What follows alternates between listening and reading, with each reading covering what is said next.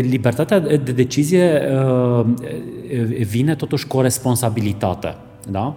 Um, trebuie să arăți că pot să îți dau libertate din ce în ce mai mare pentru că cu libertatea mai mică pe care ai avut-o până acum, ai știut ce să faci. Avem noi vorba aia, meseria se fură. Exact. Da? Da, da, da. De la distanță e cam greu să o furi. Da. da? Uh, și, și cred că uh, pentru tineri va fi important să fie, să fie cât mai prezenți acolo, nu zic în permanență, dar cred că acele două, trei zile pe săptămână vor fi foarte utile. Uh, eu cred că viitorul cere în primul rând foarte multă uh, empatie. Hacking Work, un podcast oferit de MedLife și DevNest și produs de Pluria, Școala Spor și unde lucrăm.ro. Servus! Bun venit la Hacking Work! Eu sunt Doru Șupeală. Este primul podcast din România care vorbește clar, cinstit și coerent despre piața muncii, adică despre relațiile dintre angajatori și angajați. Vrem ca, după fiecare episod, să existe în România tot mai mulți oameni care merg cu drag și cu plăcere la serviciu și tot mai puțini care merg triști și supărați la scârbiciu. Încercăm să vă aducem idei valoroase, oameni interesanți și povești din care să învățăm cu toții cum putem să facem lumea mai bună în spațiul nostru profesional și nu numai. Unul dintre oamenii foarte interesanți pe care îl, dorea, îl doream de mult ca invitat este Ovidiu Șandor. Bună ziua! Bună ziua și mulțumesc pentru invitație! Noi mulțumim pentru găzduire. Suntem la Timișoara, în clădirile ISHO, un complex nou, multifuncțional de locuințe, birouri și alte, uh, alte tipuri de spații pe care uh, îl construiți uh, aici. Uh, trebuie să spun despre Ovidiu că este, uh, are un CV extrem de uh, bogat și o arie de, de expertiză foarte diversă și o să încercăm astăzi să trecem prin toate aceste lucruri. Este antreprenor, dezvoltator de proiecte majore în real estate, mai ales spații de birouri. Prin compania Mulberry Development a realizat proiectele multifuncționale ISHO și City Business Center în Timișoara, dar și The Office, celebrul The Office din Cluj. Da? Peste 150.000 de metri pătrați de uh, birouri categorie premium. Are un doctorat în interacțiunea om-computer la Institutul uh, Regal de Tehnologie din Stockholm în 2010 și a absolvit studiile de licență și master în uh, știința computerelor la Universitatea Politehnică din Timișoara. Vorbește română, engleză, suedeză și germană. A condus foarte mulți ani firma de familie Moda Team, specializată în producția de textile și din 2013 este un foarte activ investitor în startup-uri de tehnologie și software. Ajungem să discutăm și despre asta. Pasionat și rafinat cunoscător de artă contemporană, conduce fundația Art Encounters, în al cărei uh, spațiu ne aflăm în momentul ăsta, uh, spațiu expozițional, expunând propria colecție la Paris, Bruxelles, București, Ljubljana, Budapesta și Mulhouse lângă Basel. E un orășel mic francezesc lângă Basel. Da? Este consultant de achiziție de artă modernă pentru Centrul Pompidou din Paris și pentru Tate Modern din Londra și a fost coproducător al filmului Aferin, al lui Radu Jude. Activ și în educație și în zona civică, a fondat Școala Internațională Britanică din Timișoara, este membru în conducerea Fundației Conservation Carpathia și consul onorific al Regatului Belgiei la Timișoara. Wow! Am încercat să iau numai esențialul din uh, CV. Îmi cer scuze că e așa de lung. Nu, nu, este un lucru extraordinar și foarte valoros. Și încercăm, Ovidiu, să trecem împreună prin toată uh, zona asta. Noi vorbim despre piața muncii și suntem la, uh, după o perioadă de 2 ani în care s-au petrecut schimbări majore datorită, sau mă rog, din cauza virusului care ne-a ținut multă vreme închiși în case și astăzi vedem o schimbare în, în relațiile dintre angajator și angajat, mai ales în zona asta a uh, revenirii la birou sau a experienței de muncă remote, uh, uh, hibrid sau office. Interesul meu este următorul. Cum crezi tu că arată biroul viitorului și ce funcționalități ar trebui să apară astfel încât oamenii să fie interesați să meargă la birou pentru că să reprezinte pentru ei o valoare, o valoare importantă? Da, evident că această pandemie prin care am trecut uh, a, a schimbat uh, și a obligat atât firmele cât și angajații să găsească soluția de a putea activa în, în acel context pandemic și sigur că am fost cu toții împinși să experimentăm totul de la Zoom și uh, a ne cunoaște mai mult pe, pe ecranul calculatorului decât uh, altfel, uh, la a ne restructura viețile uh, dintr-un anumit punct de vedere și sigur că uh, această perioadă va uh, aduce o serie de schimbări, deși cred că încă lucrurile nu e clar cum se vor așeza, cred eu cel puțin.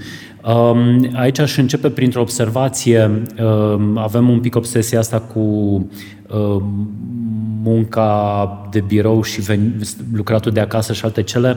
Uh, atrag atenția că totuși marea majoritate a oamenilor vor continua să lucreze la locul lor de muncă. Vânzătorul din magazin va lucra în magazin, zidarul nu va turna betonul de la el de acasă, ci va lucra pe șantier și așa mai departe. Și sigur că vorbim de această transformare în zona activităților de birou. Acolo vedem această transformare. Ce uh, auzim de la, de la firmele cu care, sigur, suntem într-un permanent contact, este faptul că, pe de o parte, această perioadă pandemică a arătat faptul că o serie de activități se pot presta de acasă, uh-huh. da? așa cum această perioadă a arătat și limitele muncii de acasă. Uh-huh. Da? Um, și cred că ce, ce se va întâmpla în următorii, eu știu, 2-3 ani, va fi găsirea acelui echilibru uh-huh. da? care să permită angajaților să facă de acasă acele componente de activități care în mod rezonabil pot fi făcute de acasă și să uh, interacționeze sau să lucreze la birou cu acele componente a muncii pe care nu le poți face de acasă. Da? Uh-huh. Și aici, uh, odată, uh, cred că uh, e important de înțeles că perioada asta a fost dificilă pentru managerii din firme, indiferent dacă vorbim de managerii de nivel mai jos de sau de mhm. managerii de vârf, dar să coordonezi oameni la distanță e complicat. Auzim de la firme că au dificultăți atunci când uh, setează noi proiecte în cadrul firmei lor. Exact. Proiectele care erau demarate înainte de pandemie au putut funcționa de acasă destul de bine pentru că acolo totuși echipa exista, exista o interacțiune uh, socială istorică care îi ajuta pe oameni să comunice și de la distanță și așa mai departe. Ei, când setezi o echipă nouă, când setezi proiecte noi și așa mai departe, doar de la distanță nu, nu, nu funcționează așa cum trebuie. Ce, ce credem noi că vom vedea în continuare este uh, o transformare a rolului pe care spațiul biroului uh, îl va avea. Da? Uh-huh. Și cred că spațiul de birou a fiecarei firme va deveni un fel de hub de interacțiune, uh-huh, da? uh-huh. atât socială cât și profesională. Uh-huh. Cred că vom vedea o transformare a designului acestor spații, în sensul că cea mai importantă suprafață dacă în trecut era ocupată de multe birouri, mai ales așa, open office, uh-huh. open office-uri și alte uh-huh. cele, ce cred că vom vedea este faptul că uh, suprafața principală va fi ocupată de spații de întâlnire. Da? Da? Bucătăria, uh, spațiu de socializare, diverse colțuri de muncă informală, unde ai o masă uh, pui ușor calculatorul, stai cu un coleg și discuți concret da. ceva, spații de ședințe, uh, de săli de ședință, uh, care sigur că toate vor trece în a sprijini munca sau colaborarea uh, hibridă, deci mm. o parte din echipă e, echipă e în sală și o, o parte e remote și ai toată mm-hmm. tehnologia din ce în ce mai rafinată, cred eu, care va uh, permite o interacțiune cât mai bună. Și da, sigur, vei avea și o zonă de birouri uh, pentru uh, fie cei care vor prefera totuși să vină mai ales la birou și să lucreze mai puțin de acasă. Cred că uh-huh. există și această uh, categorie de oameni care nu pot lucra bine acasă, din diverse motive, așa, uh-huh. și acei oameni cred că vor prefera să vină uh, aproape zilnic la birou, chiar dacă și flexibilitatea de a lipsi o zi va fi apreciată și uh-huh. de ei. Așa, deci cred că zona de birouri va fi mult mai mică și nu, vom, nu vor mai exista aceste birouri personale, nu va mai fi ăsta este descul meu, Aha, da? am ci va fi copiilor exact, aici. ci va fi uh, un spațiu în care te așezi la oricare birou Ce e găsești liber, liber. liber da? Uh, dar asta cred eu, uh, biroul va deveni acest hub de, de interacțiune, atât interacțiunea profesională, da? deci iar nu cred că poți să faci uh, online un brainstorming uh, ca să inventezi uh, următoarea nouă tehnologie, nu cred că se va întâmpla pe Zoom. Creativitatea și da? inovația se întâmplă Așa. în, în Avem iar o interacțiune serie de frecventă. firme care lucrează cu tehnologie și care fac uh, dezvoltare de produs, prototyping, au mici laboratoare în birourile lor. Cum spunea un manager, n-au cum replica laboratorul la fiecare dintre angajați acasă. Da? Și încă lumea virtuală e departe de Și performanța încă asta. lumea virtuală e departe și o serie de echipamente în aceste laboratoare sunt foarte scumpe, deci nici financiar nu, uh-huh. nu e ok. Pentru firmă, faptul că oamenii lucrează de acasă nu înseamnă neapărat că firma face o economie, să administrezi, uh, de exemplu, calculatoarele și uh, siguranța informatică, Securitatea, da, securitatea și așa mai departe, la atâtea mici birouri, uh-huh, da, uh-huh. e mult mai complicată decât să o administrezi pentru, pentru un birou central. Deci eu cred că aici va exista o negociere între angajați și firme, uh-huh. foarte mult bazată pe specificul activității firmei și a fiecărui departament în parte sau poate aproape la nivelul fiecărui angajat uh-huh, da? uh-huh. și cred că anumite funcțiuni vor putea lucra de acasă mult mai mult și vor veni uh, din când în când la birou. Cred că marea majoritate a oamenilor care lucrează în birouri vor uh, ajunge să lucreze într-un sistem de două, trei zile pe săptămână acasă, două, trei zile pe săptămână la birou și, cum spuneam, un alt procent mai mic, oameni care cred că vor prefera totuși să vină la birou. Cred iară că pentru tineri, deși ei sunt foarte dornici să lucreze de acasă, cred că asta se va dovedi uh, un pic complicat în, uh, din perspectiva uh, învățării de la colegi da. și a dezvoltării experienței profesionale. Uh-huh, da? uh-huh. Um, avem noi vorba aia, meseria se fură. Exact. Da? Da, da, da. De la distanță e cam greu să o furi. Da. da? Uh-huh. Uh, și, și cred că uh, pentru tineri va fi f- important Să fie, în să prezența fie cât celorlalți. mai prezenți acolo, nu zic în permanență, dar cred că acele două, trei zile pe săptămână vor fi foarte utile uh-huh. unui tânăr care acum își începe o dorește să carieră, progreseze. care vrea să progreseze, care vrea să înțeleagă cum funcționează lucrurile, care vrea să învețe de la colegii care au o experiență mult mai amplă și așa mai uh-huh. departe. Deci cred că astea vor fi așa un fel de fine-tuning-uri Da. și la nivelul personal, și în interiorul firmei și a departamentelor, da? Și la un moment dat cred că vom găsi un echilibru. Ne uităm ce alte forme de impact uh, vor exista și vă dau un exemplu. Aici la Ișo, unde încercăm să construim un uh, cartier, e poate un cuvânt prea amplu. În română nu avem un cuvânt bun, dar în engleză există cuvântul neighborhood.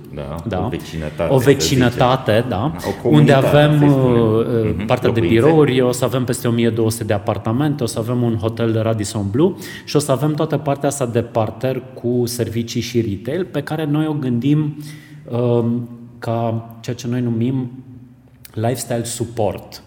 Uh-huh. Ce ai nevoie on a daily basis, de luni până vineri, uh-huh, da? uh-huh. la botul calului.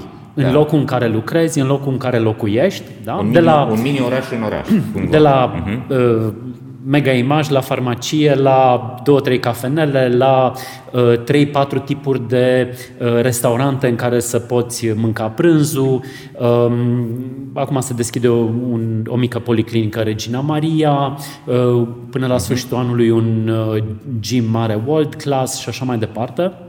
Și printre altele, chiar uh, în clădirea asta, ne propunem să găzduim și o grădiniță. Da? Ah, și foarte uh, valoros. începând să discutăm cum ar trebui să funcționeze această grădiniță, ne-am dat seama că inclusiv ce înseamnă o grădiniță trebuie reconsiderat, Da? Dacă tu vii cu copilul tău la, uh, tu vii la birou doar două, trei zile pe săptămână, probabil vrei și copilul să meargă la grădiniță doar două, acele zile. două, trei zile și poate în rest vrei să fie acasă cu copilul. Cred că pentru mulți părinți un motiv pentru care apreciază munca de acasă e faptul că pot să fie uh, aproape copii. De, de copii. Da? Și atunci, cum organizezi o grădiniță în care unii copii vin zilnic, alți copii vin două, trei zile pe săptămână, dar în mod regulat, uh-huh. și alți copii vin poate numai în mod excepțional, pentru că părinții lucrează aproape 100% acasă și doar uh, o dată la două săptămâni vin patru ore la o ședință la birou. Da. Înțeleg. Da? Cuvântul cheie pare a fi flexibilitatea. Deci, da? exact. Deci eu cred că aici o să redefinim uh, uh, multe componente ale vieții noastre care, dacă ne uităm la modelul de grădiniță, e același de 150 de ani. Da. da? Chiar dacă poate ca și conținut și ca uh-huh. abordare lucrurile uh, s-au schimbat, dar ideea asta că să duci copilul de luni până uh, vineri uh-huh. la, la grădiniță, de 150 de ani e același. Da, da? Da, da, da. Uite că eu cred că vom schimbe. Uh, reconsidera și lucrurile uite, astea. Și se mai întâmplă un fenomen. Vezi, uite, apar, de exemplu, uh, o ideea de flexibilitate dusă și în alte zone. Companiile le permit oamenilor să lucreze din alte birouri ale lor din alte țări sau le permit vreme de câteva luni să fie uh, mobili, să fie, uh, uh, cum să spun eu, uh, nomazi, nomazi digital. Da? Și aici apar oportunitățile astea de uh, servicii de spații flexibile pe care aplicații precum Pluria sau Nuca le dau, uh, sunt două startup-uri din România, dar cu siguranță sunt, uh, sunt multe alte soluții. Adică să poți să-ți configurezi în mod flexibil, ai o ședință cu colegii din Timișoara, deși ei lucrează în Timișoara independent și lucrează pentru o companie din București sau din Oslo, da? și să poată să vină pentru două zile sau trei zile să își găsească un spațiu la voi în care să aibă absolut toate funcționalitățile. Apoi, nu știu, pot, poate vor uh, să călătorească și să cunoască Timișoara niște norvegieni sau niște americani, să stea aici o lună, să descopere orașul și cultura, dar să aibă și un birou unde să poată să, să-și facă treaba. Deci uh, sunteți, vă duceți și în direcția asta, adică să aveți zona asta Deocamdată de... Deocamdată nu ne propunem mm-hmm. să operăm noi uh, un, hub. un hub de genul acesta. Uh, am, am operat un astfel de hub anterior până în mm-hmm. pandemie. Așteptăm să vedem un pic cum se reașează lucrurile. În același timp, eu cred că pentru firme ideea de birou propriu da, va rămâne o componentă ă, centrală. Chiar azi am stat de vorbă cu, cu o firmă care vrea să vină în Timișoara și spuneau că inclusiv trebuie să-și certifice securitatea spațiilor în care vor activa angajații lor în fața propriilor clienți. Da? Aha, da, deci, da, da. Și atunci, sigur, angajaților nu pot lucra în uh, uh, hub-uri din asta de cowork sau alte cele din motive uh, Uh, de uh, securitatea informației legate de proiectele pe care lucrează. Uh, deci eu cred că chiar dacă se va dezvolta puternic această dinamică a forței de muncă, eu cred că ideea de birou al firmei va rămâne centrală în continuare. Da. Discutam înainte de a începe înregistrarea faptul că am fost, am trăit experiența The Office în, în Cluj da? și am văzut astăzi ISO. Și uh, am sentimentul că faceți ceva în plus. Am fost în multe clădiri de birouri și uh, întrebarea mea este asta. E o experiență, este, ai un sentiment de, uh, cum să spun eu, de importanță. Ai sentimentul că te duci într-un loc unde uh, ești poziționat superior. Asta, asta este sentimentul pe care am eu și în, în, există un studiu făcut de uh, un uh, profesor canadian, Amir Dabirian îl cheamă, care a luat IBM Watson și l-a pus să analizeze 30 și ceva de mii de review-uri de pe Glassdoor și a, a uh, defalcat 8 categorii de valoare pe care angajații le uh, găsesc în propunerea de valoare a organizațiilor. Și a opta categorie, care este specifică la data cercetării 2019 oamenilor din IT, era să lucrezi într-o companie cool, într-un spațiu care este foarte fancy. Deci, Contează, Da. uh, crezi că voi reușiți să faceți asta? Adică să dați Uh, hai să zic așa, chiriașilor de- voștri și cum intenția, faceți asta? intenția noastră nu, nu e legată de fancy. Da? Mhm. Acum, dacă e să fim foarte serioși, marea majoritate a firmelor care vin în uh, România, care Mhm. se așează în clădiri de birouri de bună calitate, uh, au, au venit aici de foarte multe ori în ideea de a reduce costuri. Deci eu nu cred în clădiri de birouri opulente și da. luxoase și proiectele noastre nu sunt în acea direcție. Uh-huh. În schimb, uh, cuvântul pe care l-am auzit legat de diversele proiecte pe care le, le facem e faptul că creiem altfel de lumi. Chiar săptămâna trecută am găzduit aici la Ișo uh, o inițiativă în educație foarte interesantă, se numește Super Teach, uh, o asociație da. care, care încearcă să uh, uh, deschidă mintea profesorilor și să-i învețe Un nou un model. alt mod de, de a percepe activitatea cu lor copiii. și așa mai departe. Și, uh, mă rog, am găzduit acel eveniment aici și uh, organizatoarea mi-a spus că una dintre persoane, asta i-a spus, wow, aici e o altă lume. Da? Da. Și cred că poate ce ai trăit da, tu da, la asta este. The Office este... Cred că noi, noi am făcut mereu un fel de proiecte care sunt proiecții ale viitorului. Da? Și iar îți dau un exemplu ca- care mi s-a părut interesant la Cluj. După ce am uh, inaugurat prima etapă a clădirii, veneau uh, în weekend miri, deci mire și mireasă, să-și facă fotografiile de nuntă În gangul în ăla. gangul de la The Office. Da. Da. Da? Și sigur îți pui întrebarea de ce o familie tânără și-ar face o fotografie în, în fața sau lângă o clădire de birouri. Da? da? Ei, pentru că acea clădire arată o aspirație. Da? Arată că eu asta îmi doresc pentru mine, în lumea asta vreau să trăiesc. Da? Fie că sunt angajat, fie că, nu știu, locuiesc în apartamentele de la Ișo și așa mai departe. Și cu apartamentele noi încercăm aici să arătăm că locuirea colectivă, deci ideea asta de a locui într-o clădire cu mai multe familii, n- nu e ceva greșit și dacă e făcută cum trebuie, uh, e o locuire de foarte bună calitate. Da? Uh, Și sigur, nu mai spun că este o formă de locuire care, care e cea mai sustenabilă. Dacă fiecare dintre noi ar trăi fiecare în casa lui, uh, ecologic ar fi un dezastru. Dar cred că asta încercăm să facem cu proiectele, să uh-huh. înțelegem viitorul și România aici are un mare avantaj. Uh, Noi românii noi am văzut viitorul. Am fost în Germania, am fost în Anglia, am fost, nu știu, eu în Suedia, uh-huh. am fost în America. Noi am văzut cum ar trebui să arate societatea noastră în viitor, indiferent care model dintre La astea ne alegere, place. da. Da? Așa. Și atunci, teoretic, nu e atât de greu să te pregătește astăzi pentru acel viitor de mâine și, și cred că asta facem. Sigur, aici e un rol foarte important pe care îl joacă arhitecții cu care lucrăm și aici trebuie să spun că uh, și eu personal am învățat extrem de multe de la ei. Da? Um, De asemenea, eu am un crez în toate proiectele pe care le fac, indiferent că e business sau non-business, eu cred foarte mult că esențial într-un proiect este conceptul inițial. În fiecare dintre aceste proiecte eu petrec extrem de mult timp în acea etapă inițială, când de fapt setăm cele mai importante lucruri. Da, da, da, da. Dacă ai un concept bun, după aia efortul e să-l implementezi cum trebuie. Și chiar dacă mai greșești în implementare, lucrurile se pot corecta. Dacă conceptul e greșit, indiferent cât de bine îl implementezi, după aia e extrem de greu uh-huh. să-i aduci corecțiile. Da? Și iar exemplu de la Cluj, um, când ne-am apucat de proiect cu arhitecții, am stat și am făcut 59 de variante volumetrice ale acelei clădiri.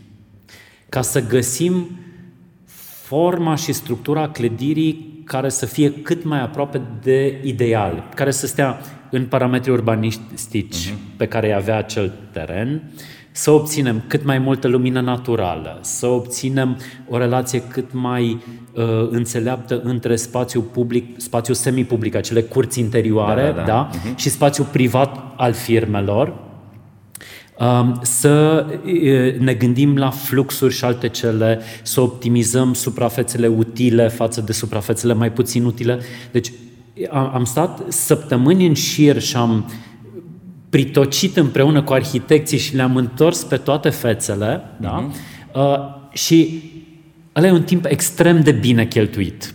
Da. Da?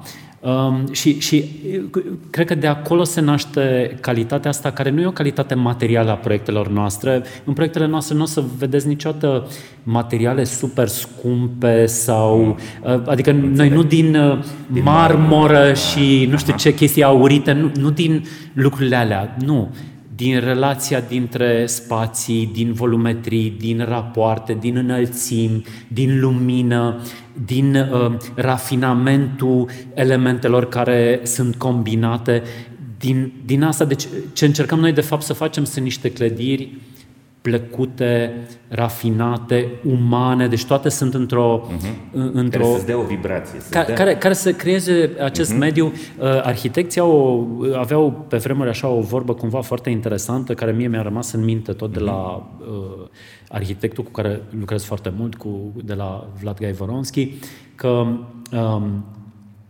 gestul ăsta în care arhitectul proiectează și pe aia construiește un spațiu, da? Um, gestul ăsta e un gest în care uh, iei un spațiu de la necurat, da? din dezordinea așa, așa și uh, îl structurezi, îl aduci într-o ordine. Uh-huh. Da? Okay. Deci cam asta încercăm și noi să facem, să găsim acea ordine uh, umană uh-huh. da? care îi dă sens acelui spațiu da? da și, și mă bucur dacă da. Uh, uh, utilizatorii da, uite, uh, simt uh, lucrul ăsta, chiar dacă poate nu pot pune degetul pe de ce anume simt pot lucrul să, ăsta. Pot să pun un pic degetul. Uite, uh, uh, și eu vorbesc în cursurile mele despre de branding, da, brandul de angajator și le explic uh, și managerilor și uh, uh, organizațiilor cu care lucrez în consultanță că este uh, brandingul este un proces de design de experiență. Și contează foarte mult cum gândești în profunzime experiența pe care oamenii o trăiesc. Iar uh, gangul de la The Office este o memă deja, este un simbol al Clujului, sunt foarte multe poze care, uh, sau filme despre Cluj sau vederile din Cluj nu ratează de multe ori acea, acea semnătură. Aici, la Ișu, am văzut două elemente care sunt o semnătură puternică a voastră. Aceste coloane verticale care simbolizează ascensiune, nu? Și îți dau, îți dau și sentimentul de soliditate și aveți tavanele astea foarte înalte în care v-ați jucat cu acele inele din cupru da. de diverse dimensiuni care unora dintre colegii mei le-au spus e ciocolată, altora le-a spus este, uh, sunt stele. Este, okay. uh, a fost fantastic, am discutat cu oameni care sunt specializați în vizual, de echipa de filmare și au zis că fiecare vedea altceva, însă îți dă sentimentul ăsta de uh, un loc care are semnătură puternică și te, te bagă într-un film, te bagă într-o anume vibrație. Da, și partea frumoasă cu proiectele astea este că lucrez cu o echipă fantastică, atât în cadrul firmei, deși mhm. firma e o echipă foarte mică, de fapt, dar lucrăm cu foarte mulți colaboratori și toți sunt oameni foarte pasionați de ceea ce fac. Da, toți arhitecții cu care lucrăm, proiectanții, am proiectat acum două poduri uh, care sperăm că într-o bună zi vor traversa Bega uh, aici aproape de noi, unde iară inclusiv inginerul de rezistență, uh, dacă l-ai auzit cum vorbește despre rafinamentul soluției propuse și așa mai departe, e, e o plăcere să lucrez cu oamenii ăștia și uite că avem și în, și în România oameni care știu să facă lucrurile astea cu atenție, cu dedicație, cu rafinament și da, um, asta, asta that's the driving force behind it cumva. Okay. Hai să mergem într-o altă direcție, într-o altă temă. Mă interesează cum vezi tu, pentru că e un, un subiect extrem de valoros și uh, uh, Uh, discutat în perioada asta. Cum vezi tu leadership-ul? Este extrem de important pentru orice organizație modul în care uh, conducătorul înțelege să-și exercite rolul.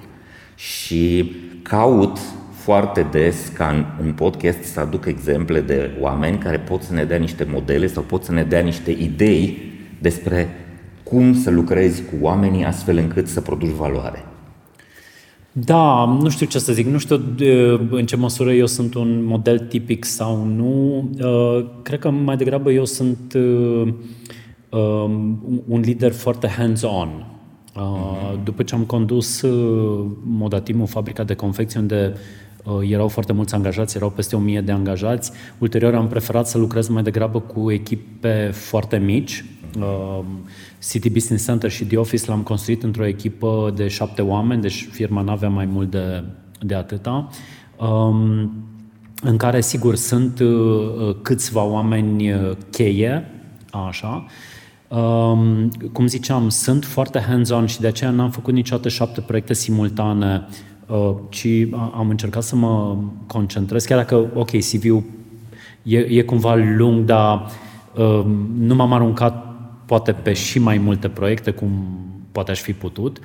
Um, de, deci cred că e, e foarte mult uh, crezul ăsta uh, de implicare personală foarte uh, puternică, poate și într-un context românesc care poate azi e un pic deja schimbat, dar în urmă cu 10-15 ani Uh, cred că încă era foarte adevărat dictonul ăla cu ochiul stăpânului în grașă vita. Da? Mm-hmm. Deci cred că în continuare uh, e foarte important antreprenorul să fie foarte ancorat în ce se întâmplă în proiecte și în firmă și să uh, fie implicat cât mai la firul ierbii acolo. Uh, cum ziceam, cu mare accent uh, uh, din alocarea timpului meu pe zona asta de, de concept, de cum așezăm șinele pe care trenul proiectului va merge apoi.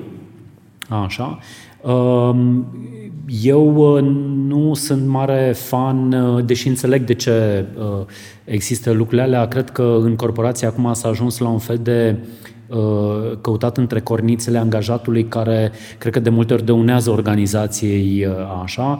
Uh, la mine discuția la angajare e destul de simplă. Firma asta funcționează într-un anumit fel care din păcate probabil că e după forma și asemănarea mea, să zic așa ceva, și oamenii noi fie se prind din mers cum funcționează lucrurile și le place, fie căutăm pe altcineva. Constată da? că nu e filmul lor. Da. Că nu e filmul lor. Deci eu nu cred că uh, o firmă cu spirit antreprenorial, cum încercăm noi să fim, nu cred că poate avea spiritul antreprenorial dacă trebuie să ne pliem pe uh, micile doleanțe ale fiecăruia, ci trebuie să înțelegem că suntem o echipă, există o direcție, dacă ne place ce facem, dacă ne place să ne pliem pe lucrurile astea, facem lucruri grozave împreună. Dacă nu, poate nu ăsta e locul potrivit. Dar le dai multă libertate, autonomie oamenilor tăi putere de decizie? Da și nu. Okay. În sensul că îmi doresc foarte tare să dau fiecărui angajat cât mai multă libertate de decizie. Doar că acea libertate de decizie trebuie câștigată. Da? Ce înseamnă asta? Libertatea de decizie vine totuși cu o responsabilitate. Da? Trebuie să arăți că pot să îți dau libertate din ce în ce mai mare, mm-hmm. pentru că cu libertatea mai mică pe care ai avut-o până acum, ai știut ce să faci. Am da? înțeles. Da? Deci trebuie să câștigi încrederea mea, okay. da? Pentru a primi libertate din ce în ce mai mare. Da? Și sunt situații în care trebuie să intervin la nivel de micromanagement sau momente, da? Așa cum sunt sigur și am un număr de angajați care au o libertate mare, care știu în ce moment să se consulte cu mine, dar în rest navighează relativ uh, bine singuri. Am înțeles. Așa. Uh, uh, dar, iar eu încerc să merg pe principiul ăsta de a înțelege ce e, bine la, ce e bun la fiecare și nimeni nu e perfect, nici eu și nici nimeni altcineva, și să uh, creez relația dintre mine și, și acel angajat pe baza ceea ce, e, ce are bun de oferit acea persoană. Da? Și asta poate însemna că poate să ducă foarte multe responsabilități cu o responsabilitate largă și cu mână liberă din partea mea pe o serie de uh, componente sau poate să însemne că e un om foarte bun, dar care are nevoie de un ghidaj uh, Uh, mai apropiat uh, și așa mai Înțeleg. departe. Deci e o formă de personalizare. Uh, da, cred că asta zic, nu vreau să transform organizația într-o organizație care face pampering de angajați, nu cred în lucrul ăsta, nu, nu pentru proiectele pe care le fac eu. Okay. Înțeleg de ce în corporații trebuie să se întâmple și alte cele, dar Am înțeles. Nu, nu, nu asta e modelul meu, uh, dar uh, asta, încerc să văd ce are bun fiecare, trebuie să văd că își doresc să facă treabă bună și apoi cumva din mers ne negociem modul de lucru. Hacking Work vă este oferit de MedLife, furnizorul național de sănătate al României. Ca angajator al mii de oameni și furnizor de sănătate pentru aproape 800 de mii de angajați, cel mai mare sistem medical privat din România știe că putem să ne facem bine doar căutând împreună soluții la probleme, având grijă de noi și de colegii noștri. Astfel, construim organizații sănătoase și un mâine mai bun decât astăzi. Împreună facem România bine. Hacking Work este un proiect susținut de compania de software DevNest. Cu toții am crescut cu întrebarea ce vrei să te faci când o să fii mare. La DevNest, răspunsul este orice, pentru că exact asta este DevNest, un loc plin de oportunități, construit transparent, având oamenii în centrul tuturor acțiunilor și proiectelor. Un cuib în care cresc sănătos oameni, cariere și proiecte tehnologice. DevNest înseamnă dezvoltare. Construim oportunități, creștem o comunitate. Hai să mergem către cea mai atrăgătoare și mai uh, strălucitoare industrie de astăzi a României, uh, software-ul IT, da? pentru că ai un background uh, educațional în zona asta și cu siguranță ai foarte multă informație. Ca investitor în startup-uri de tehnologie, vezi foarte bine piața. Ce crezi că are foarte bun sectorul IT din România și ce crezi că are foarte uh, rău sau, mă rog, care trebuie îmbunătățit? Unde sunt lucrurile pe care le facem foarte bine și unde sunt lucrurile care încă uh, scârție? Da. O să încep cu un disclaimer. Uh, Așa. Uh, din păcate nu, nu pot să aloc extrem de mult timp uh, zonei de investiții în IT cum mi-aș fi dorit uh-huh. și nu vreau să am vreo pretenție că aș fi un foarte mare cunoscător a întregii scene din România. Da? da. Uh, așa, la, ca, mai degrabă ca feeling pe care l-am dezvoltat din interacțiunile cu un număr de, de uh, startup-uri, dar atrag atenția, e un număr relativ mic față de alți investitori din zona asta. Uh, cred că în România avem o competență tehnică mm, stabilită, indubitabilă și alte cele. Cred că mult mai uh, grav stăm, mult mai problematic stăm în zona Um, înțelegerii uh, antreprenoriatului. Da? Deci uh, pasul ăsta cum transform o idee foarte bună din punct de vedere tehnic în ceva care poate fi un business. Da, da? am înțeles. Aici, și aici, din păcate, de multe ori am văzut oameni brilianți cu studii mari și cu experiență foarte amplă în IT, cu doctorate și cu alte cele, care nu înțelegeau uh, ABC-ul uh, financiar a unei firme. Da? Uh, așa cum nu înțelegeau faptul că o firmă are nevoie de clienți și că produsul trebuie să acopere o nevoie uh, clar identificată și așa mai departe. Deci eu cred că um, aici, aici, aici e, o, e o lipsă cumva de cultură generală Uh, adică oamenii se duc către o specializare, să zicem, tehnologică, da? Și acolo învață și sunt super grozavi și așa mai departe, dar nu au un fundament suficient de larg în alte domenii. Când Aha. studiam în Suedia, acolo la universitate vorbeau foarte mult de omul nou, pe care îl defineau ca fiind omul T. Și ce era omul T? T-shaped, era da. omul să care să, să înțelegi principial foarte multe domenii și să, și să ai expertiză într-o nișă. Într-o mm-hmm. nișă. Exact. Mm-hmm. Ei, eu cred că în România Avem marea majoritate verticala lui T. E, e, e verticala și ne lipsește componenta. Bara orizontală e foarte scurtă. Și, și uh, inclusiv CV-ul meu poate părea așa uh, schizofrenic cumva cu activități în foarte multe domenii, dar cred că el reflectă de fapt cumva niște preocupări, chiar dacă sunt business, non-business, nu știu ce, uh, unitare in a sense, da? chiar dacă sigur unele sunt mai accentuate decât uh, altele. Da? Deci eu cred că asta lipsește uh, în educația tehnică, aceste lucruri colaterale. Trebuie să înțelegi și un pic de arhitectură, trebuie să înțelegi și un, trebuie să-ți placă și un pic de cultură, trebuie să uh, ai și un pic de educație financiară și dacă nu vrei să fii antreprenor, și dacă vrei să fii numai angajat.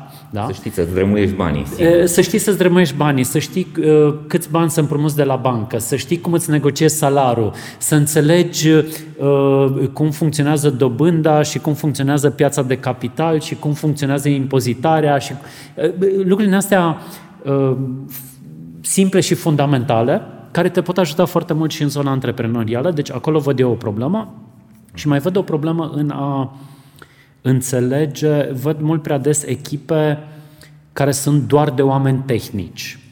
De multe ori, dacă te uiți la firmele de succes, acolo a fost o echipă mică inițială cu competențe complementare cu o diversitate mare a background-urilor. Așa, mi-ar place să văd mult mai multe echipe care au un om tehnic, nu trei, dar au un om care e foarte bun la marketing sau un artist sau... Da. da. Uh, deci uh, aici cred că încă educația din România e mult prea uh, nișată pe, pe zona tehnică. Sigur, între timp există oameni care au lucrat în, poate în străinătate sau care au lucrat în România în firme internaționale care încep să priceapă că uh, pentru un startup nu e doar uh, codul pe care îl scrii, ci o serie de alte uh, activități da. și, sigur, cred că România e uh, într-o zonă de potențial foarte bun, da?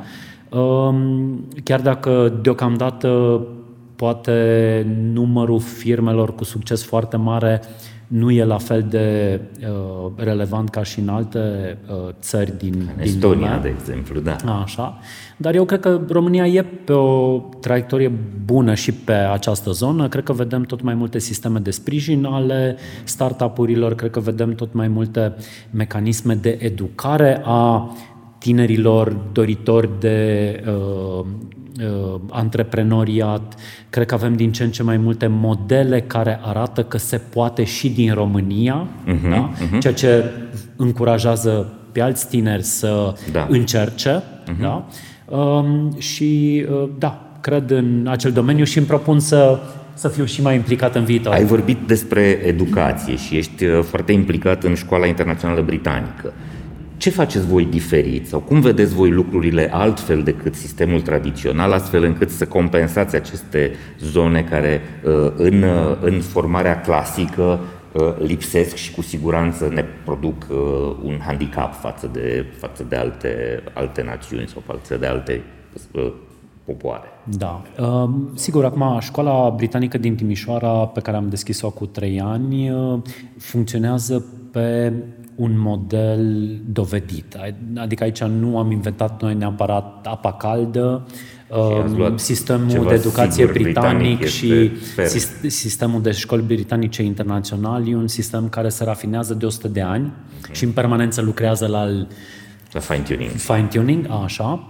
Uh, deci, um, foarte mult din ce facem în școală pleacă de la uh, aceste practici ale școlilor britanice internaționale, sunt câteva elemente uh, pe care cumva și ca părinte copiii mei sunt uh, desigur în, în acea școală, le, le percep ca fiind diferite față de școala prin care am trecut eu. Fără să, șco- când am trecut eu prin școală, încă școala din România cred că era o școală bună, care din păcate cred că în ultimii 30 de ani s-a degradat dramatic, dincolo de excepțiile de rigoare, poate, mm-hmm, da? da.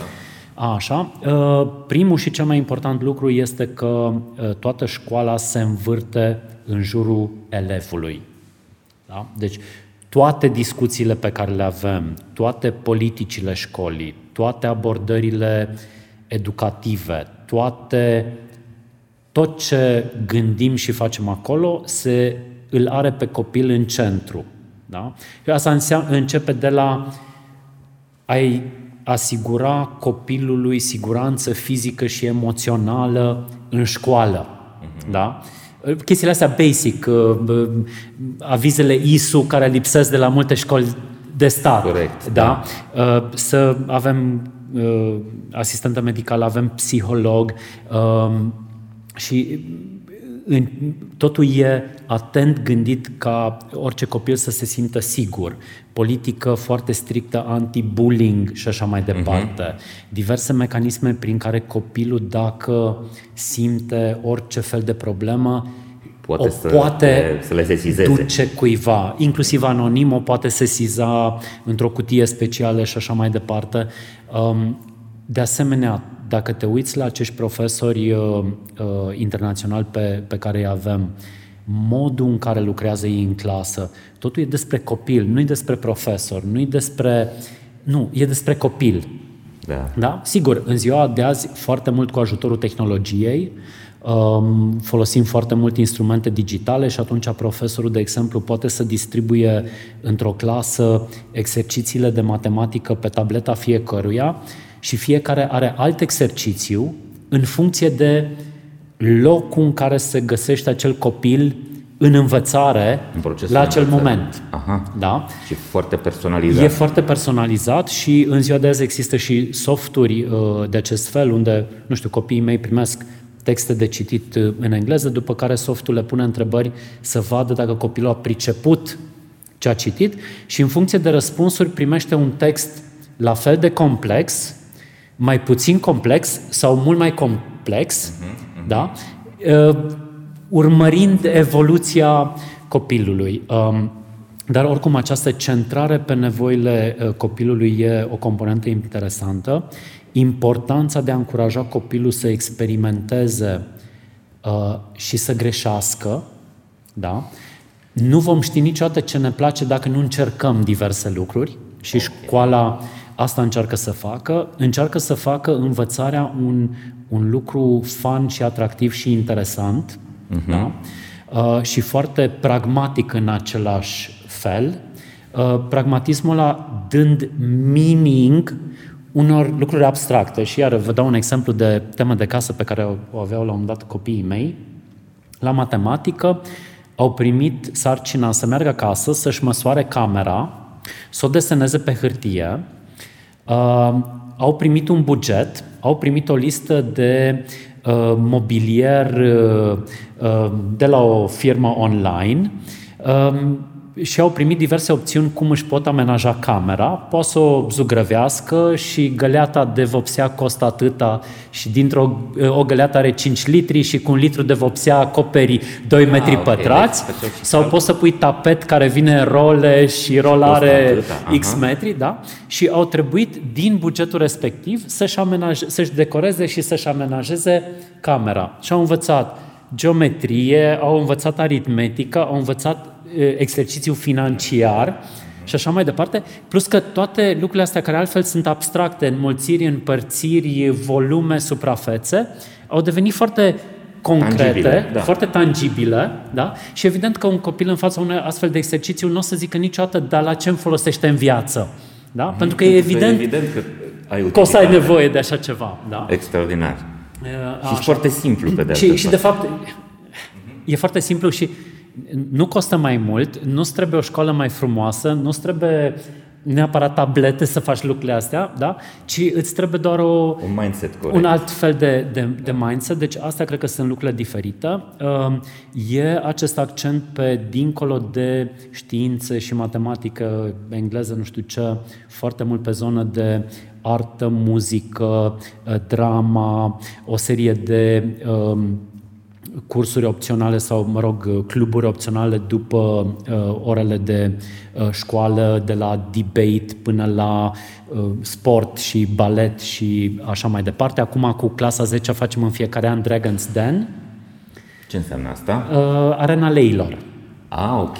Da? Aha. Deci uh, formatul Vin Arena cu... Leilor da. e original din Statele Unite și acolo se numește Dragon's uh, Den. Uh-huh. Așa, și asta facem în cursul lor de economie. Uh, au un proiect în care trebuie să se gândească la o idee de afacere într-o echipă de 2-3 colegi Uh-huh. Și trebuie să pregătească un pitch în uh-huh. fața, uh, din rândul părinților, alegem câțiva părinți care au experiență antreprenorială, câștigă și un premiu uh, echipa cea mai bună, primesc punctaj pe uh, cât de interesantă e ideea, primesc punctaj pe cât de bine e așezat business planul, mhm. primesc punctaj pe cât de bine e făcută prezentarea și așa mai departe. Da?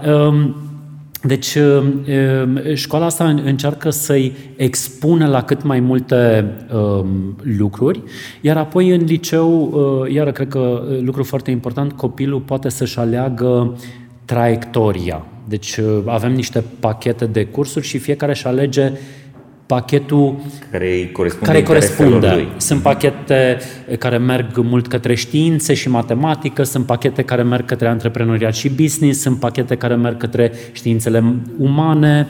Um, copilul poate să uh, vrea o carieră în muzică sau în artă și atunci aș alege anumite cursuri uh, și inclusiv bacalaureatul pe care și-l dă în final va fi din acele materii care îl interesează pe copil și pe materiile care îl vor ajuta și în uh, studiile eventuale universitare pe care și le dorește. De aceea spun, totul e centrat către nevoia elevului și, iară, când îi testăm și evaluăm, nu, nu evaluăm ca să-i comparăm între ei, ci ce încearcă școala să evalueze este progresul pe care îl face fiecare.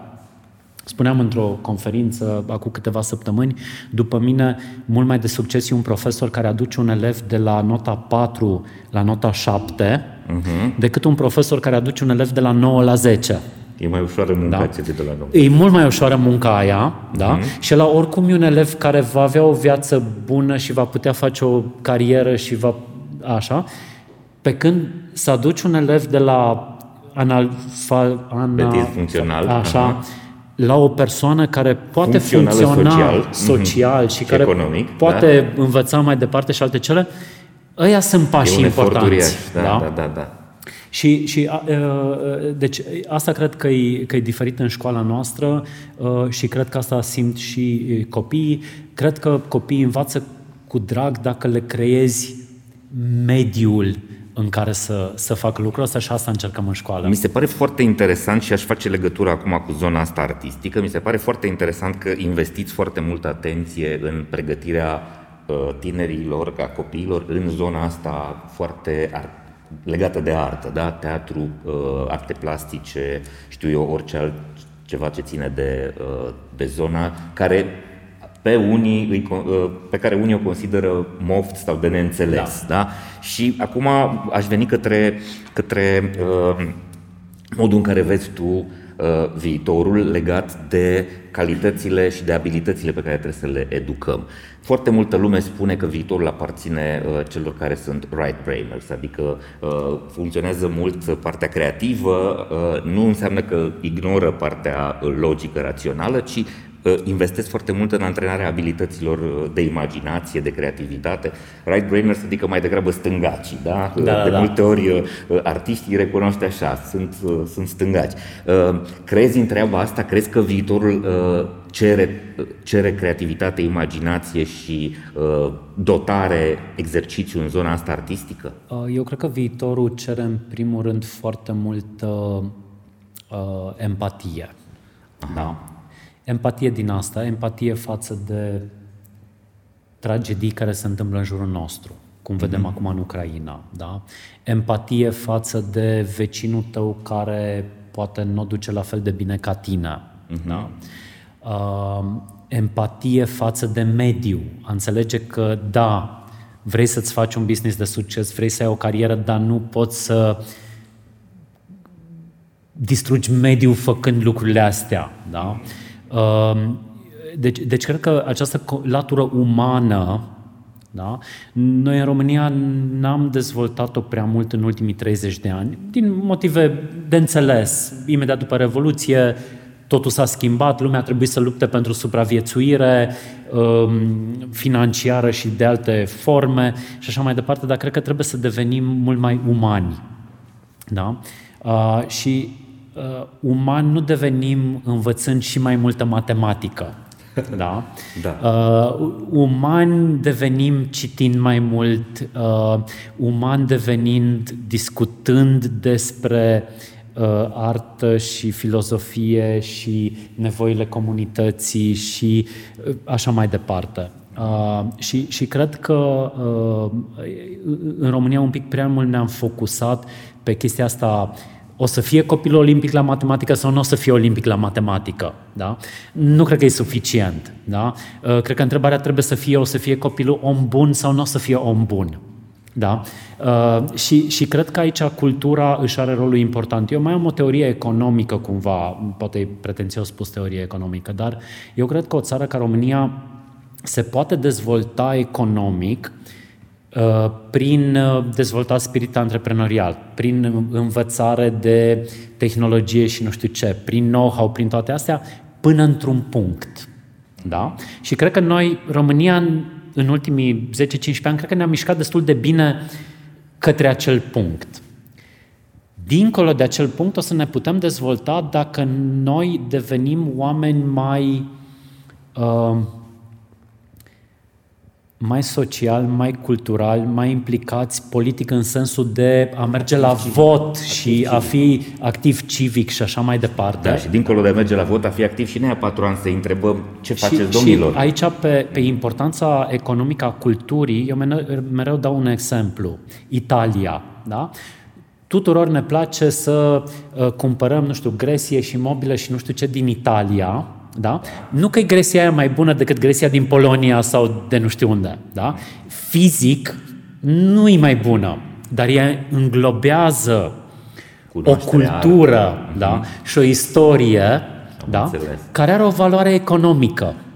Aha. Da? Și fashion cumpărăm din Italia și e mai scump să o cumperi pe aia din Italia decât pe aia de altundeva. Da?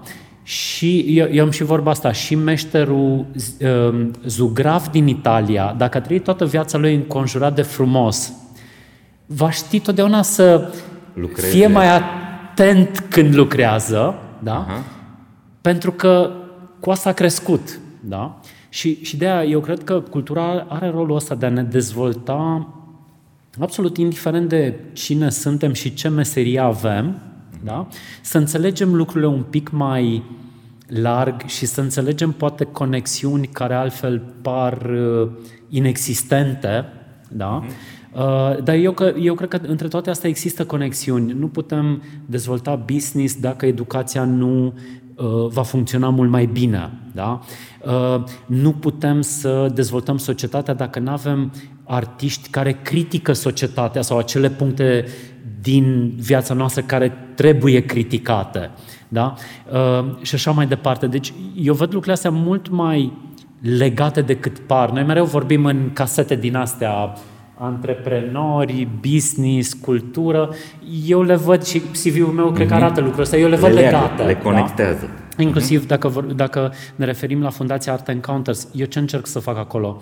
Eu încerc să aduc experiența mea de a face, uh-huh. da? de a crea și pune pe picioare proiecte uh-huh. într-un domeniu cultural unde există foarte multă creativitate în România, dar poate nu există la fel de multă capacitate managerială da? uh-huh. de a uh, crește acele energii foarte interesante care, care există da?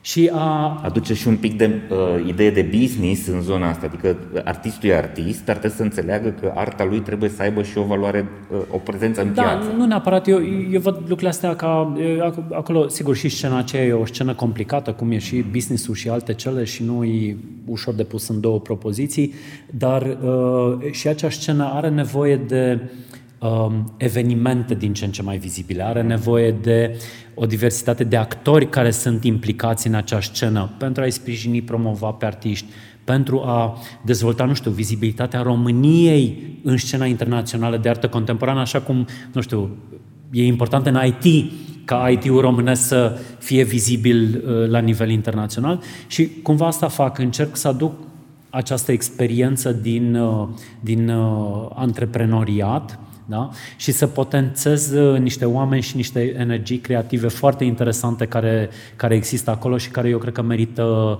uh, din ce în ce mai multă da. atenție. Trebuie să menționăm, suntem într-o clădire în care tocmai se întâmplă o expoziție uh, cu artiști români tineri în general da? și cu uh, lucrări moderne. Uh, ne-am uitat destul de ciudat la unele dintre ele pentru că este total diferit de ceea ce te aștepți uh, la, o, la un muzeu clasic, da? să vezi niște tablouri, niște da, picturi. noi încercăm foarte mult uh-huh. să mhm. facem și un program intens de mediere, atât pentru copii, uh-huh. dar și pentru adulți. Arta contemporană are nevoie de un pic de introducere. De da? Uh-huh. Eu zic mereu că arta contemporană are un prag și cineva trebuie să te ia de mână și să, să te, te treacă, treacă pragul uh-huh. și după aia încep să explorezi și singur.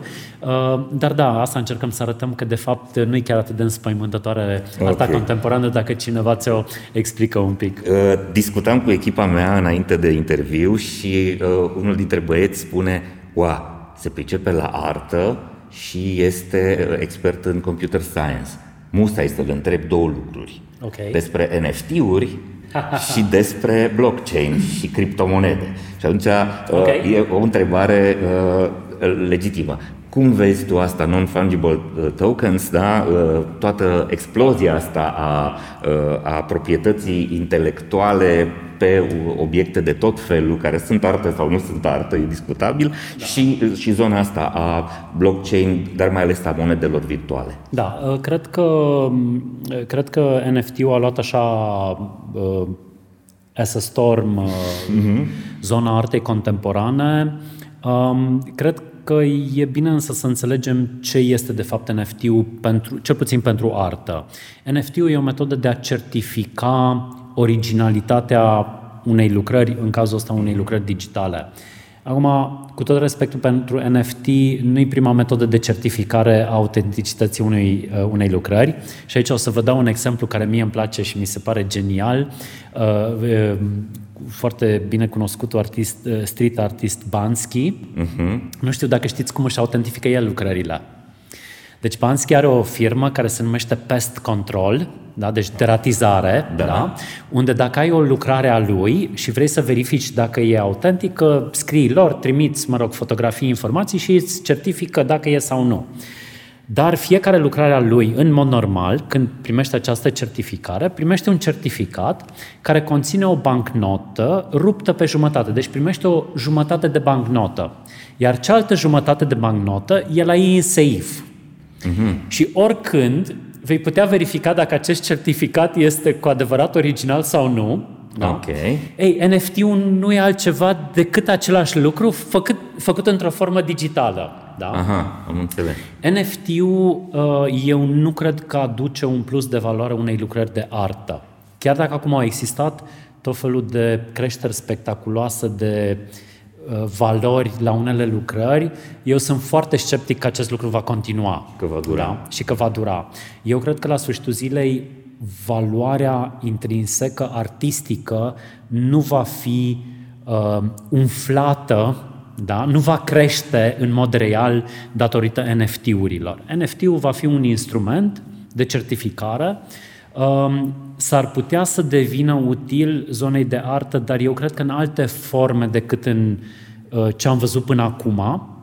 Așa. Sigur că arta, uh, arta digitală devine o componentă din ce în ce mai importantă a artei contemporane și cred că uh, din ce în ce mai mulți colecționari tineri uh, se uită și colecționează uh, artă digitală și poate că eu deja sunt o generație prea bătrână să uh, uh, să, să dezvolți expertiză să, să, să, să, da, da, da, să fiu foarte activ acolo. Uh, deși, sigur, colecția mea conține, pe lângă uh, tehnici clasice, pictură, desen și așa mai departe, conține artă video, conține instalație, conține performance și așa mai departe și sunt convins că o să conțină și artă digitală uh, la un moment dat. Dar asta zic, nu cred că NFT-urile schimbă fundamental ce înseamnă artă de calitate. Ok, și cu criptomonedele? Și cu, cripto, cu criptomonedele, da, mi se pare că e un asset class uh, speculativ, Uh-huh. Nu cred că are caracteristicile unei monede. Uh, cred că un, o componentă foarte importantă a unei monede este o uh, stabilitate și cred că aici e punctul nevralgic uh, uh-huh. al criptomonedelor. Uh, moneda ca instrument de schimb a fost inventată tocmai ca sistem de referință valorică. Tu nu poți să ai o referință valorică care face așa, da. da? Um, cred că uh, tehnologia în sine încă are nevoie de rafinament, uh, încă e o tehnologie foarte costisitoare ca energie și așa mai departe și cred că mai e nevoie de un, de un număr de iterații în direcția asta. Cred mai de, degrabă că o să vedem variante digitale ale monedelor clasice și cred că toți dintre noi le folosim deja, da? Cred că cash-ul încet încet e înlocuit de Revolut și de alte astfel de tehnologii, deși acolo tot lei și euro circulăm, da. Da? dar circulăm într-un mod uh, dematerializat, digital, digital da. așa, uh, și cred că mai degrabă aceste două curente, se uh, criptomonedele, se vor întâlni în diverse forme. Um, nu cred că investițional sunt atractive decât pentru cineva care vrea să joace, da. da? Și cred că pentru acei oameni e super cool și foarte bine și uh, uh, înțeleg de ce o fac, adică uh, nu... E acel hype al bursei, e, da? E acel hype al bursei. Uh, cred însă că pe ce se va întâmpla pe termen lung pentru câte o criptomonedă în sine, cred că e greu de ghicit. Uh, și nu, nu, nu e o zonă în care să vreau să intru la momentul actual. Organizațiile performante sunt înainte de toate organizații sănătoase, iar asta înseamnă angajați sănătoși, fizic, psihic și emoțional. Abonamentele de sănătate au devenit în ultimii ani cel mai dorit beneficiu non-salarial solicitat de către angajați.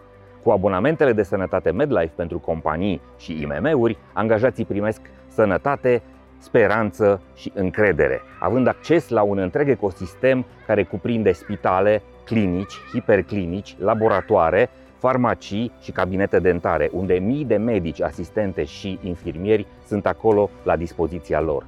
MedLife înseamnă sănătate și pentru oameni și pentru organizații. Împreună facem România bine. DevNest este compania de software care a reușit să crească mare exact așa cum a visat. Mai mult decât clienți, mai mult decât un birou, mai mult decât niște proiecte digitale. În jurul pasiunii pentru software, DevNest a construit o comunitate în care se întâlnesc oameni, idei și know-how digital. DevNest înseamnă dezvoltare. Construim oportunități, creștem o comunitate. Ovidiu, ne apropiem de final. Uh, am un set de întrebări standard și okay. uh, dacă ar fi să recomanzi o carte, încercăm ca prin podcast să facem și un pic de uh, trimiteri către idei pe care tu le-ai găsit valoroase în anumite cărți și pe care oamenii ar putea să le găsească și ei. O carte care crezi că este semnificativă și ar putea să le dea celor care se uită la noi uh, o, o, să le aprindă un bec, să zicem. Oh. Eu zice uh, obișnuința de a citi în mod regulat o carte va prinde multe becuri.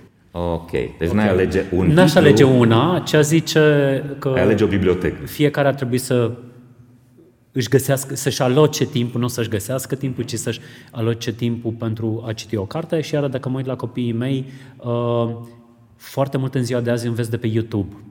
Și dacă ești un pic atent cum îți alegi acolo conținutul, uh, nu mai cred neapărat în cartea când clasică. jurnalistul pune întrebarea cu cartea clasică, cred că de multe ori trebuie să întrebăm o sursă de învățare. Care sunt sursele de învățare pe care, pe care le crezi da, valoroase. Da, da. Ah, ok. Da, e adevărat, există conceptul ăsta de YouTube University și uh, chiar am avut invitat într-un, într-un episod o tânără de 17 ani și a spus, uh, i-am, i-am pus întrebarea asta, în ultimii doi ani n-ați prea învățat. Pardon, noi am învățat enorm, ne-am dus online și ne-am ocupat fiecare de, de sine și a fost spectaculos răspunsul ăsta. Bun, o temă inedită, dacă ar fi să discutăm un subiect care crezi că e prea puțin vorbit și este extrem de important. O temă inedită. Um, ok, o să fac referire la un alt element pe care l-ai menționat uh-huh. în mhm. CV-ul meu și sigur n-am avut timp să-l uh-huh. abordăm. Uh, eu am o mică implicare în, în Fundația Carpatia, uh-huh.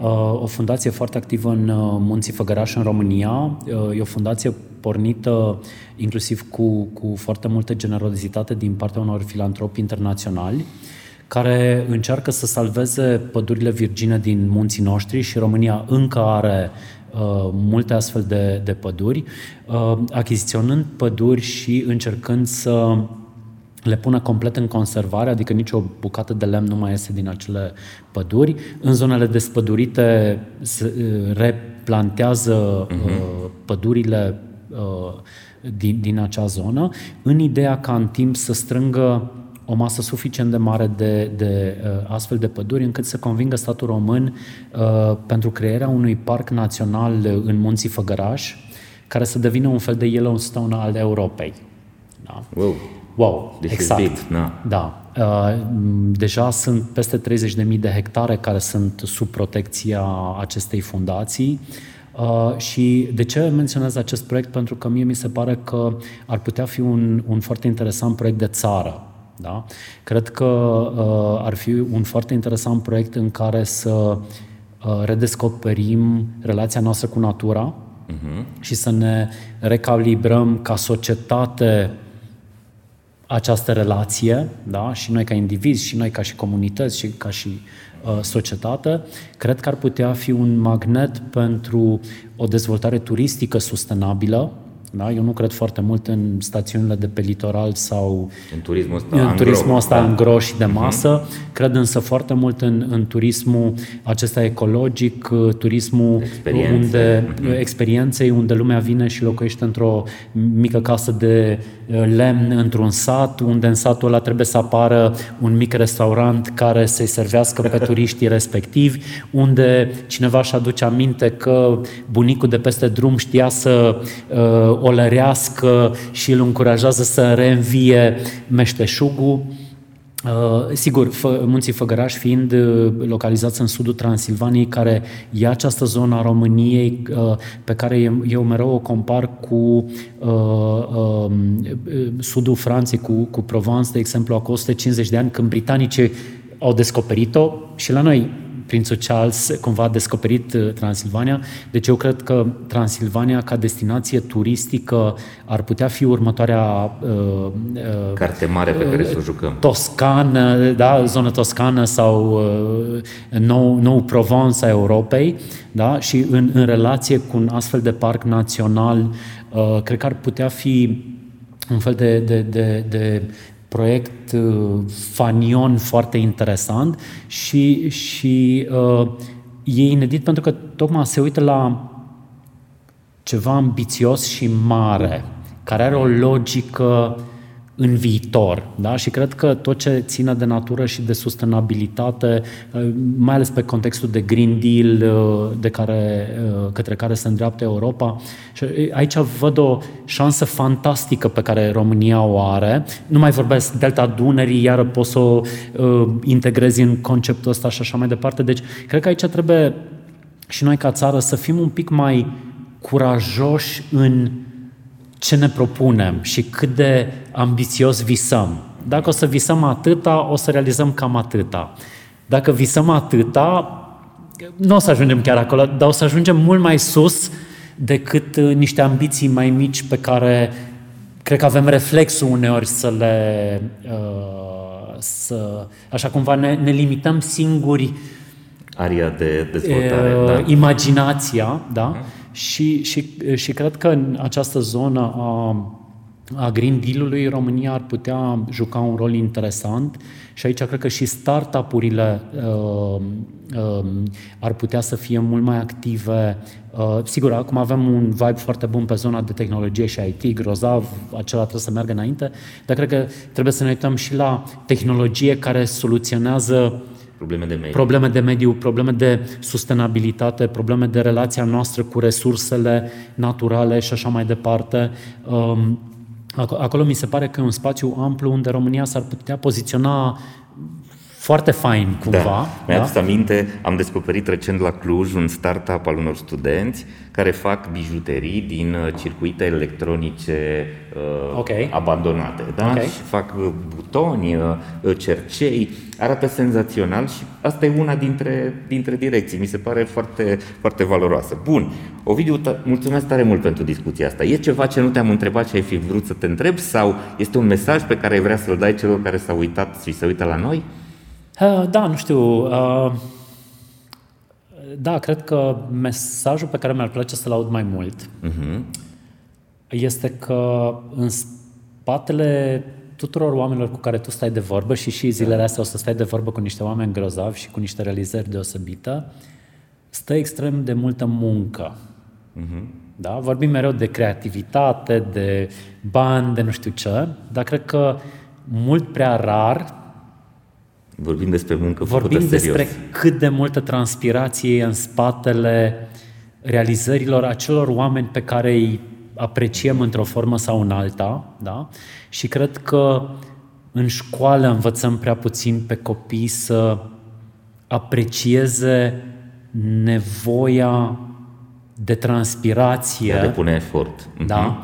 În spatele ori, poți să ai orice idee, oricât de grozavă. Dacă în spatele ei nu va fi muncă, perseverență, implicare, nopți nedormite și așa mai departe. Depășirea multor eșecuri da? de traseu. Ideea aia nu va ajunge niciunde. Da? Ok. Și dacă vorbim de muncă și de piața muncii și alte cele, uh, munca și efortul trebuie să fie acolo. Dacă dorești să ai o formă de succes, indiferent dacă e business sau orice altceva ce îți propui în, în viață, eu cred că în România lipsește mesajul ăsta. Fără muncă nu se poate și nimic din ce prezinți tu în emisiunile tale legate de realizările diversilor oameni, nimic din alea nu s-ar fi întâmplat dacă în spatele lor nu e muncă și efort. Mulțumesc tare mult, e o idee foarte bună și uh, minunată. Proiectul Hacking Work este realizat de Pluria, unde lucrăm.ro și Școala Spor. Pluria este o platformă digitală de spații flexibile pentru echipe hibride. Prin intermediul aplicației Pluria, profesioniștii și echipele pot să-și rezerve spații de lucru și săli de întâlnire în peste 200 de spații de coworking în 5 țări din lume, între care și România. Munca hibridă se face inteligent, confortabil și eficient cu Pluria. Școala Spor oferă educație modernă, informală și interactivă, livrată de tutori cu o experiență profesională de vârf, dublată de o structură academică solidă. La Școala Spor creștem lideri, construim viitor. Unde lucrăm.ro este cea mai mare comunitate online dedicată angajaților din România. Pe unde lucrăm.ro găsiți recenzii scrise de către angajați despre companii, despre salarii și despre procesele de angajare. Pe unde lucrăm.ro găsește angajatorul care chiar te merită.